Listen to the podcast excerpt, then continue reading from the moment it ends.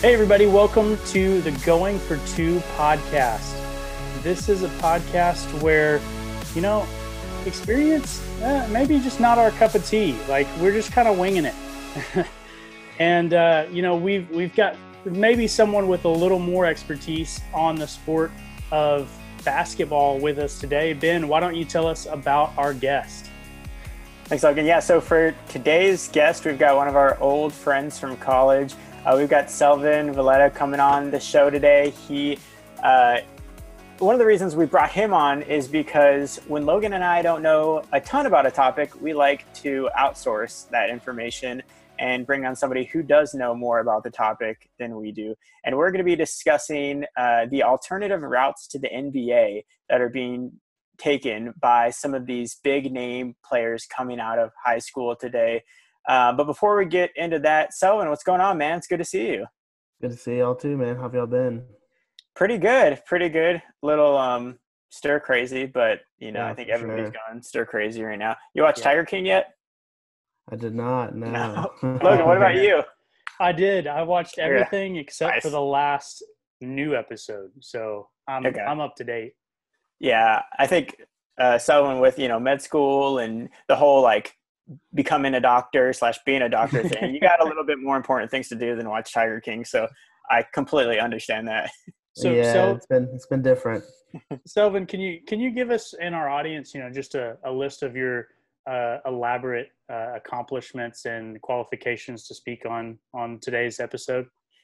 Uh, I mean, I've been you know played basketball for a while, you know, for a couple of probably since like seventh grade. Played the AAU circuit. Got to play with a lot of cool players. Got to play against a lot of NBA pros. Julius Randle, Emmanuel Mudiay. Some of those guys who are in Dallas area. Got to play with Jordan Mickey, who's with the Celtics or was a couple years ago. So I've I've gotten to see uh, kind of the different talent that's out there and gotten to see like the options that they have. So maybe I can provide some insight on that. That's awesome. So you said you played against Emmanuel Mudiay. Do you remember? Uh, do you remember a guy on? Did you play against his high school team or his AAU? Yeah, team? high school team. So Isaiah Austin was there too. Yeah. Um, do you remember a kid named Zach Gormley? No, I don't. Yeah, I probably wouldn't. He didn't play a whole lot, I don't think. But I went to yeah. I went to junior high with Zach Gormley. He went to Van, and then he and his family moved to the Dallas area, and ended okay. up playing on that team. Yeah, that was a pretty good team. They got some length, they got some athleticism, a couple pros on there, so it wasn't too fun to play against them. That is a, a great, um, great person to to start our conversation with, right, Ben? Emmanuel Mudiay.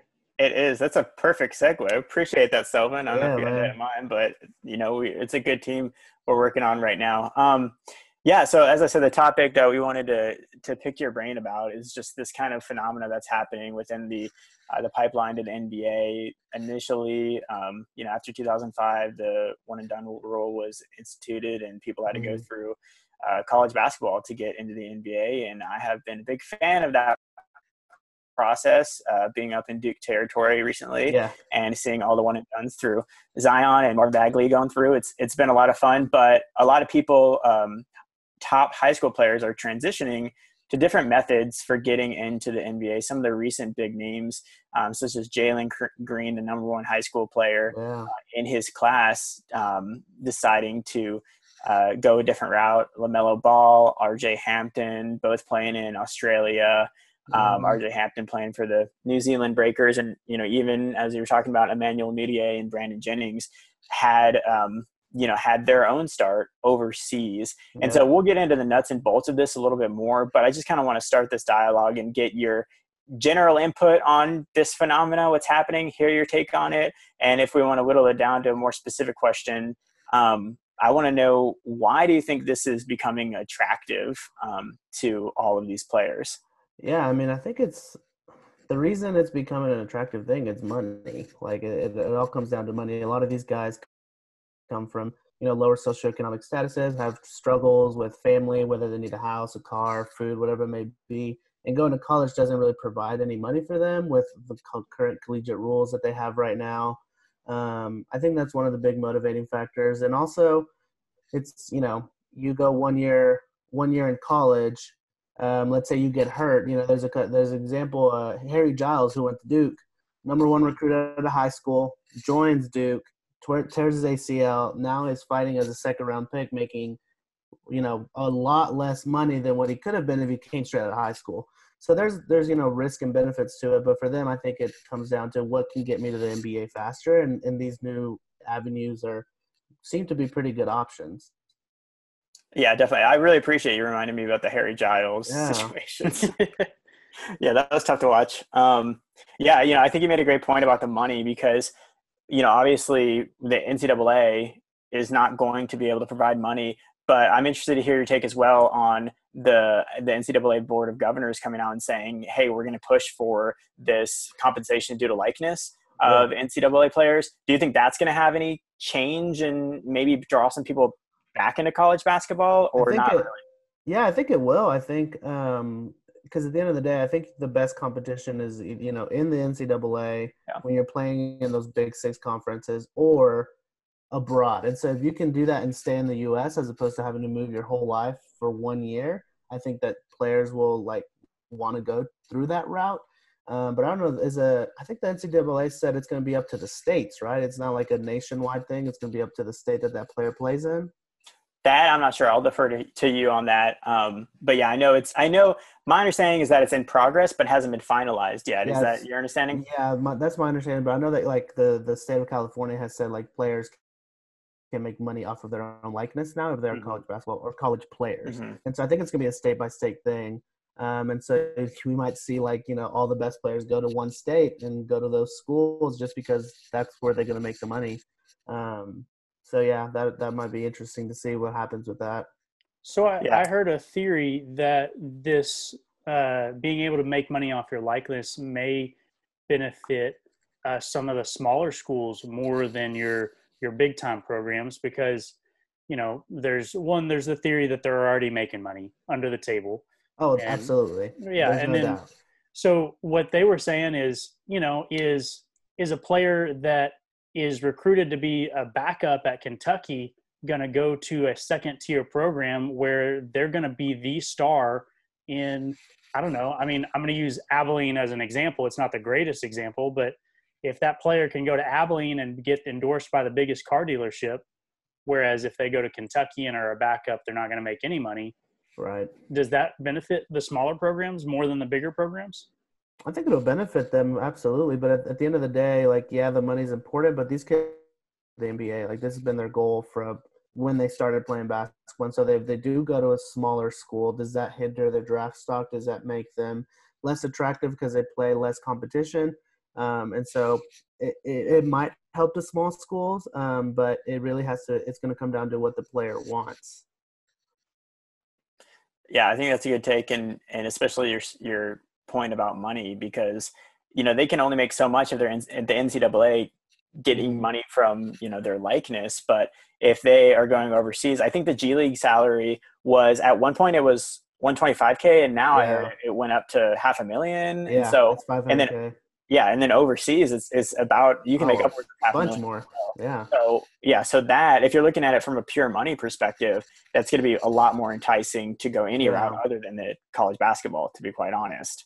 Yeah, and I think that's why college basketball threw out this idea now is because they're scared. Like, yo, we're yeah. going to lose all our star players. Is college basketball just going to become those four year guys? Is that is that what it's going to become? And then they lose a bunch of money there and so they're, they're definitely trying to adapt. Uh, but with the NBA and that new you know G League development thing that they've thrown out there, like that's really going to hinder, I think, NCAA basketball, and which is sad because you know everyone loves March Madness, everyone loves watching the college rivalries that go on, and so um, I hope that you know students can or, or athletes still choose the NCAA route, but at the end of the day, they're going to choose what's best for them.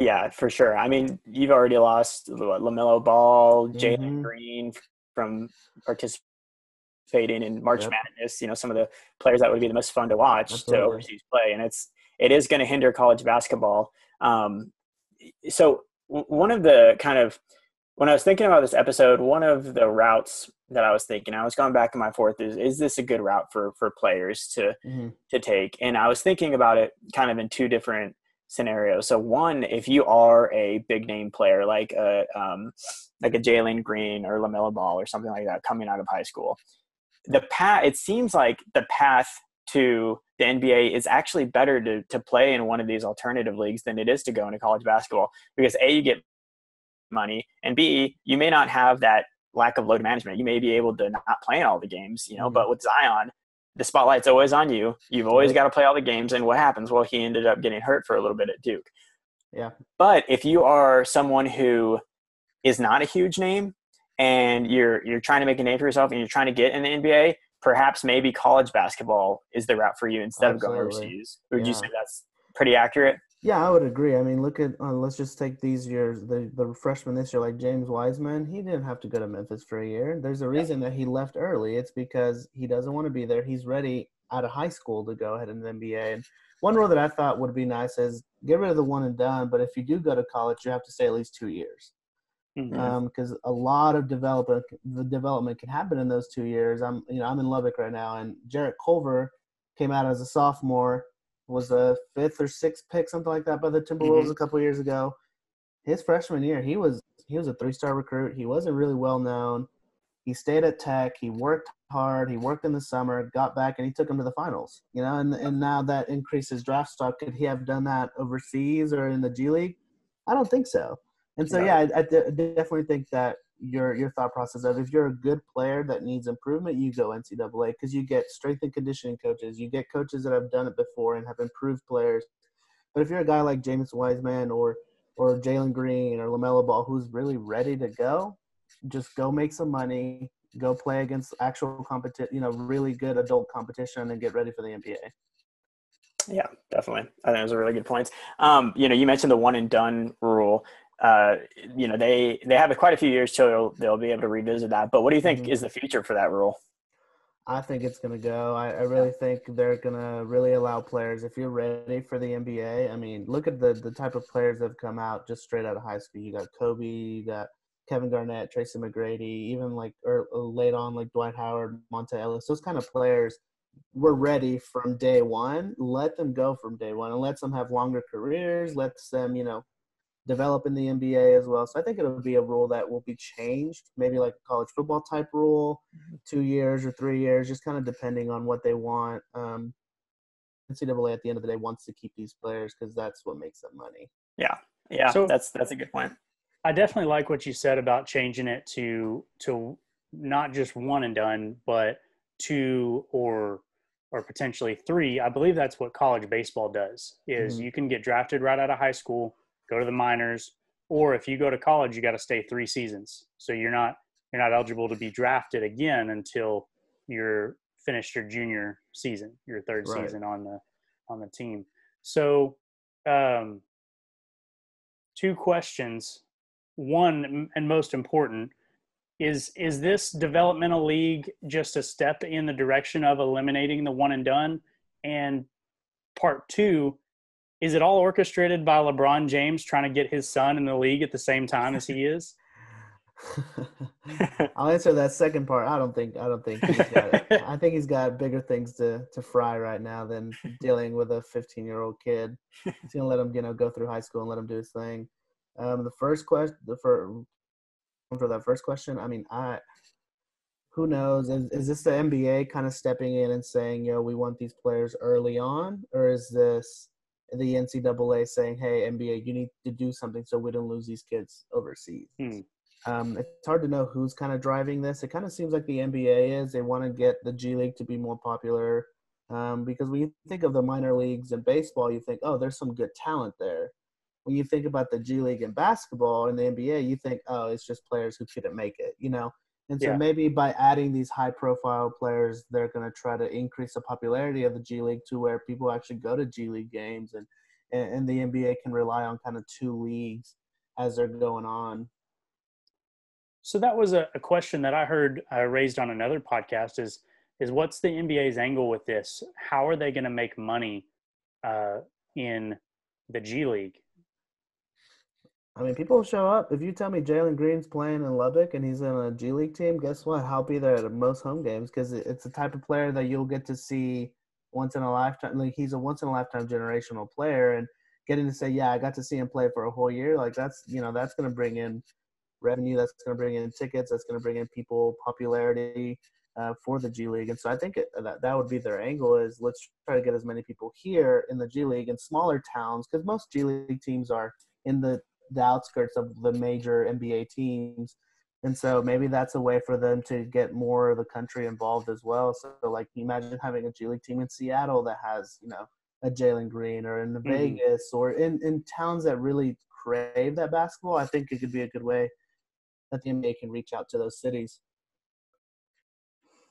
So, so um, you know, we're talking about all these different paths to the NBA, mm-hmm. and so far we've named going overseas, like RJ Hampton and LaMelo Ball have, um, playing in the uh, G League, um, some players are even opting to just take a year off and train. Yep. Um, there are there are reports saying that you know some players would have really benefited from that. So up here, uh, Trevon Duval yeah. was a great. He was a really good point guard, and he was the number one point guard coming out of high school, mm-hmm. um, coming out of class. But he didn't have a jump shot, and that really showed while he was at Duke, and that yeah. um, pushed him back in the draft. And so some people saying, you know, if he went and trained for a year and developed his jump shot and then entered the draft, he would have been much higher. So given those three scenarios, you know, taking off a year in training, um, playing overseas, or um, or just going ahead and playing in the G League, which one of those three do you feel like would benefit the player most from a player development perspective?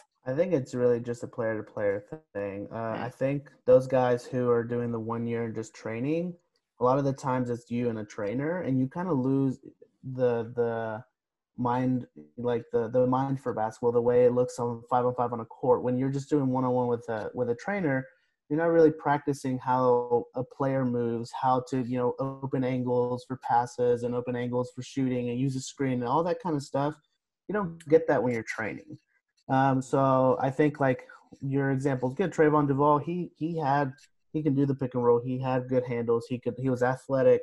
He could do everything except shoot. He could have benefited from that, you know. Someone yeah. like LaMelo Ball, who has all the tools but just kind of needs to play a little more, could definitely benefit from actually just playing against good players. Because um, he played in high school and he just played against people that weren't good.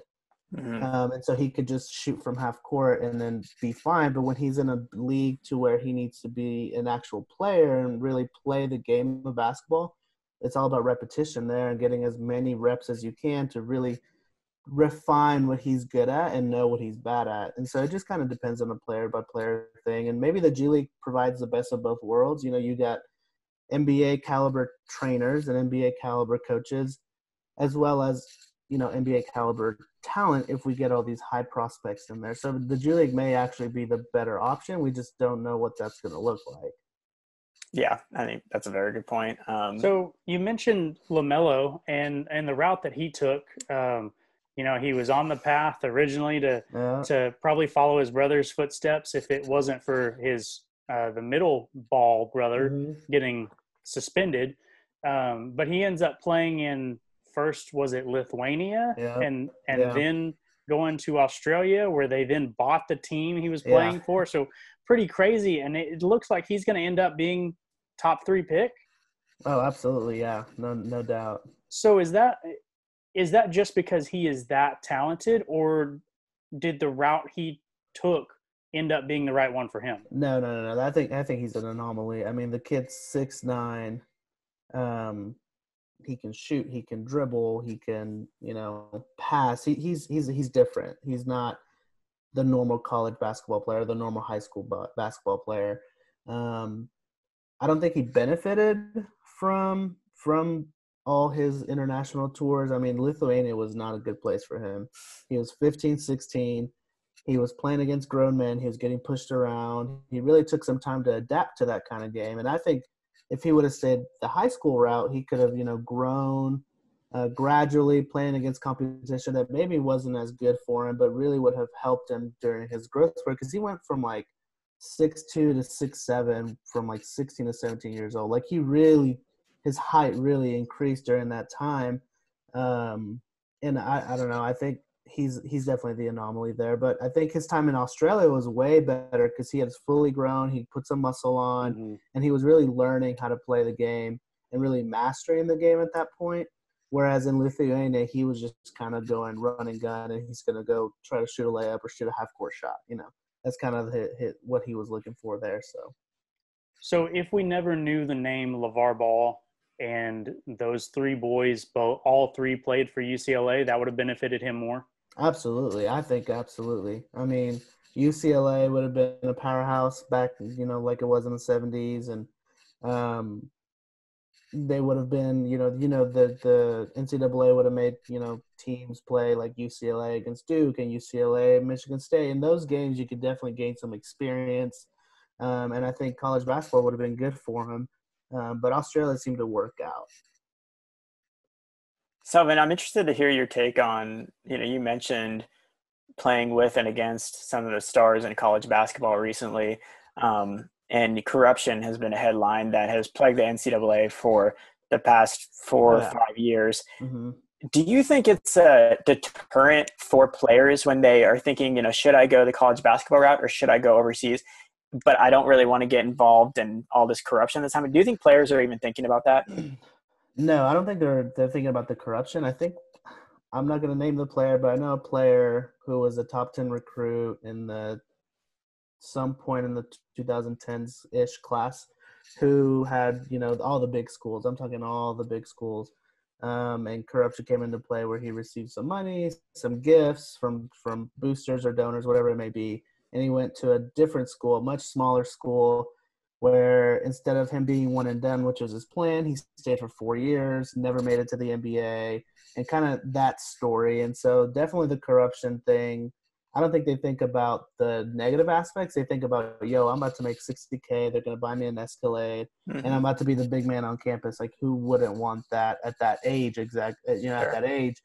But it just doesn't seem to work out sometimes because some of these big high school stars kind of fizzle out in college. Is it because they didn't work hard? Is it because it, it's a it's a you know combination of things? Yeah, yeah, that all makes sense. So we've captured your views on all basically every angle of this so far. Mm-hmm. Um, so the last question that I'll ask you, related specifically to this topic, is what do you what do you think is the future of all this? Playing overseas, going to Australia, New Zealand instead of going to mm-hmm. Duke in Kentucky. What? Do, how do you see this panning out? I really think if Jalen Green um, and someone else joined him him. I can't remember what other high school recruit joined him for the G League thing, but I think if it works out for them, I think it's going to be the streamline. I think all these top players are going to go there um, and and really just develop, make some money, get your name out there in the NBA. Um, and I think that's going to be the route. I think some players will go the traditional college basketball route because it's a cool thing, like being the man on campus, being the guy who wins a NCAA title. Like that may be some of those guys' goals you know, along with getting to the NBA. So it, it, it's going to be a player by player thing. I, I, think the international feel might actually go down in the future just because the G League option is much better. You get to make as much money, you get to play about the same competition, and you get to stay in America, which is a huge yeah. thing because people don't like moving to a different country like Lithuania or, you know, a couple people move to China. Like that's a complete different culture it, it's a hard move. It's going to be a year thing. You just don't really feel at home, and so I think players will probably lean towards the G League. Yeah, yeah, that makes sense. You answered my next question about which players would prefer to go, whether overseas or staying in the G League, and that um, I, that's definitely something that I agree with. Being able to stay close to home is big yeah. for a lot of these guys. I know. Absolutely. Um, so you know, we we we don't branch out a whole lot uh, on this podcast. We usually stick to the NFL and football, uh-huh. uh, but this has been a rare occasion where we have. Uh, although if March Madness happened, I know we would be talking about college yeah, basketball for sure. Um, so we're gonna go ahead and shift back to our natural stance, and we've got we've got two questions related mm-hmm. to the NFL, which I'll pass over to Logan um, in a second. Good. But these are actually going to be questions that we're going to ask every guest going forward on the podcast. So we'll be able to um, hear every guest's opinion on this. Yeah. So, Selvin, give me your opinion on who the greatest quarterback of all time is and why. Um, I'm gonna have to go Tom. I mean, the dude's been consistent for 20 years. He came from a six round pick to becoming, you know, one of the best quarterbacks ever. He's, I mean, he had a couple years with Randy Moss. He had a couple years with some good receivers, some good tight ends, but he's never had the offensive cast like those of Peyton Manning or Aaron Rodgers or any of those other top players that they consider. Um, he's definitely the best player I've watched ever. You know, I didn't get to watch Montana. I didn't get to watch Elway. I didn't get to watch these types of players. Um, so I can't really put a lot of input in it. I mean, he's got what five Super Bowls. He's up there with Drew Brees and all the records. They're probably going to leapfrog each other throughout the whole year coming up. That hopefully happens. Um, and so I think the clear choice would be Tom Brady. Okay. Okay. Good answer. Good answer. And second question, in your opinion, are wins a quarterback stat? Uh, it's a classic Troy Aikman debate, I see. uh, I don't know. You know, in college, I had a we had a couple Cowboy friends, uh, people that were uh, big Cowboy fans, and they said Troy Aikman was the best ever. And you look at stats, I think stats is a big, big thing. And mm-hmm. the classic joke that we had was he has the same stats as Mark Brunell. Like if you look at the stats side by side, A and B, both are the same, except for Troy Aikman played with the best running back ever, possibly the best offensive line ever, and a pretty darn good defense with one of the best corners ever. So like, did he really do much? I don't know. You just hand it off and make one or two key passes, and they won Super Bowls. You know. Um, but yeah, I mean, I think winning's important, obviously, because uh, if a quarterback doesn't win, you know, if you don't have a Super Bowl, you can't really be in the in the discussion, in my opinion. Um, okay. So. Okay. So um, I want to jump back into to basketball because Selvin, you you played some with Ben and I. I know you and I played on the same rec league team at least yeah. one year, yeah. and um, I'm sure you've played with Ben as well. I don't think Ben, you weren't on the team with me and Selvin, were you? Was I? I don't know. I don't think so. I, I don't remember. but Selvin, give us your best uh, analysis of Ben and I's game. oh god. oh goodness. Be nice. uh, ben definitely some bully ball in there. Definitely in his days with being yeah. jacked and playing football, like it was all about the toughness. It was about it's not a foul unless you're bleeding. So that's kind of my analysis there. Somewhere. Kind of yep. kind of a bowling ball down the lane and you better watch out. Is, yeah, that's right. That I've got of, bowling. Of basketball on the court or dorm on your knees oh, basketball. Oh, oh that's definitely both. He was he was a rhino down there when we were playing in dorm for sure.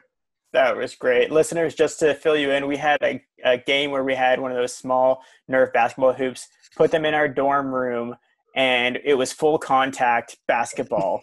uh, dribbling was was not required, uh, and it was just four adult grown men going at it, and it was it was intense. It was really intense. Actually, a lot of a lot of broken cabinets, a lot of broken yeah, shelves. Yeah, a lot of Sorry, spilled, spilled drinks, everything. Yeah. yeah, really. Oh man. And Logan, huh? Always had that head fake. Always had that little hesitation True. move. Going right, gonna fade. Try to knock it down. All right, all right. Yeah. yeah. So it's been a lot of fun, man. It's been it's great having guests on the show that can come and talk about the Illawarra Warhawks and then switch and talk to Mark Brunell. So yeah, it's it's been it's been fun. We've really appreciated you coming on the show, making the time for us. Um, got a lot of great insight from this round. Um, it you really helped us branch out a little bit from what we normally talk about, so we definitely appreciate that. Um, I'm going to go ahead and plug our Twitter page in for our listeners. You can follow us at, at Going for Two Pod. That's at Going for Two Pod. And we just launched an Instagram page, so you can also follow that. That's uh, Going for Two underscore Pod, Going for Two underscore Pod. Uh, if you want to subscribe to our episode mailing list, you can do so at going for two pod19 at gmail.com. Shoot us your email and we'll put you on the list. Uh, Selvin, it's been a lot of fun. Thanks for coming on, man. Yeah, for sure, guys. Y'all have a good one. You too, man. Take care.